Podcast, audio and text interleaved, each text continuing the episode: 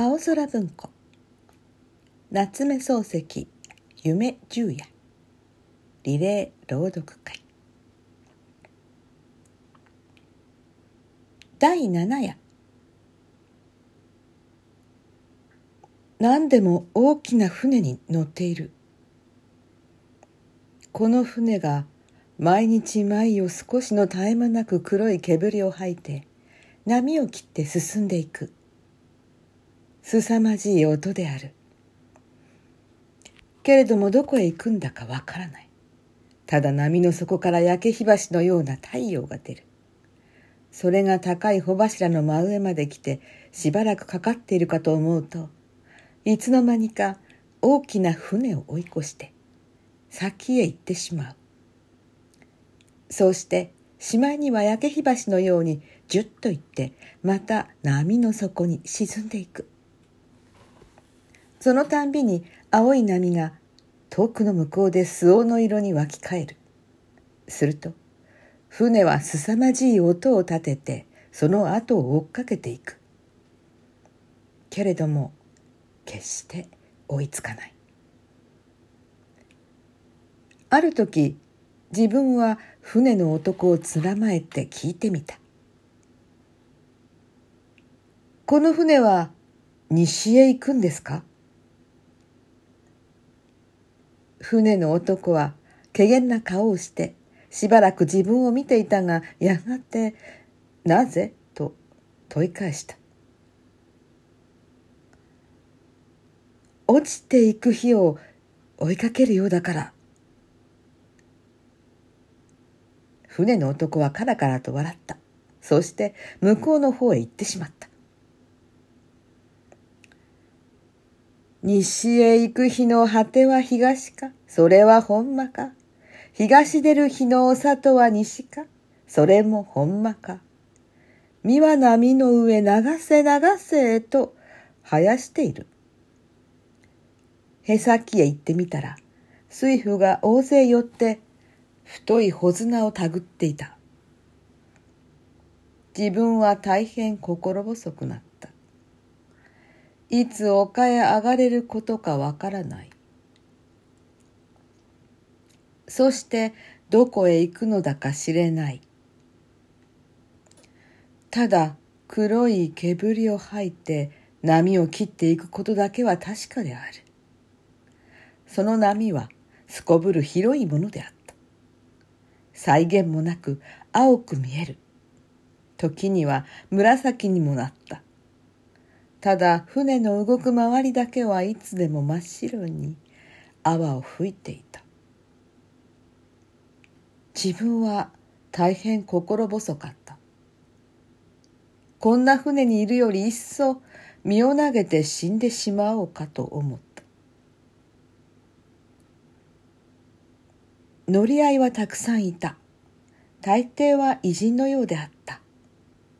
しかし、いろいろな顔をしていた。空が曇って船が揺れた時、一人の女が手すりに寄りかかってしきりに泣いていた。目を拭くハンケチの色が白く見えた。しかし体にはさらさのような洋服を着ていたこの女を見た時に悲しいのは自分ばかりではないのだと気がついた。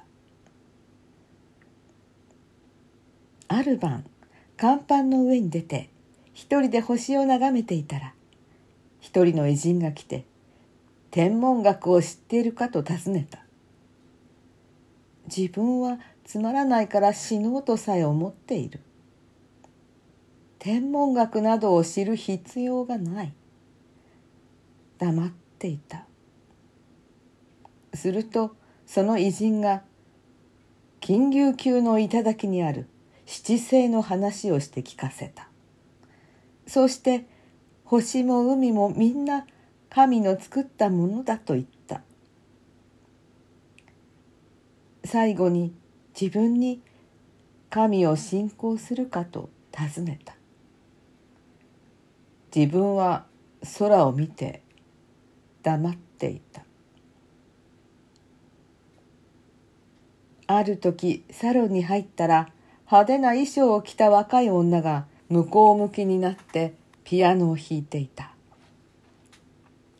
そのそばに背の高い立派な男が立って唱歌を歌っている。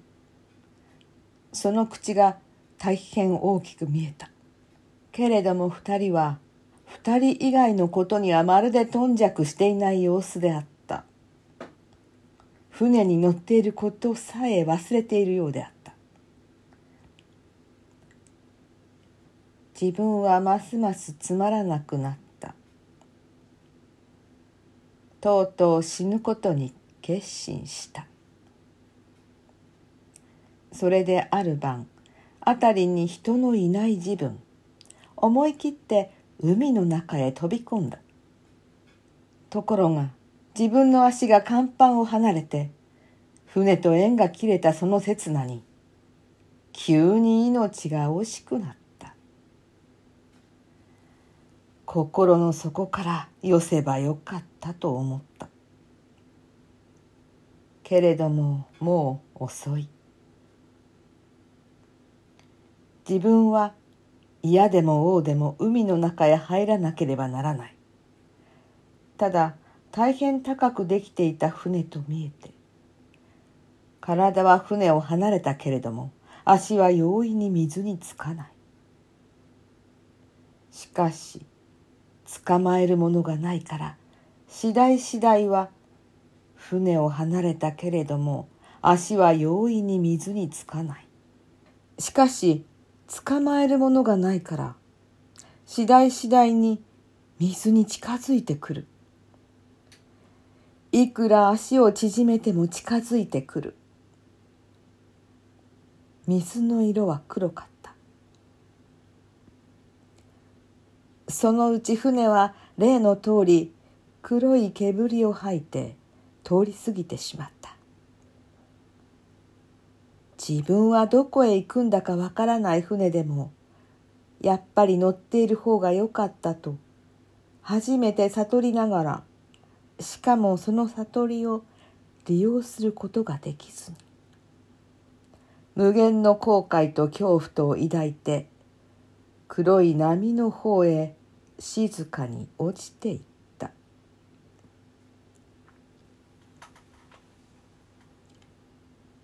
ただいまの朗読はパトラでした。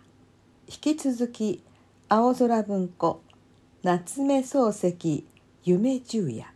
リレー朗読会をお楽しみください。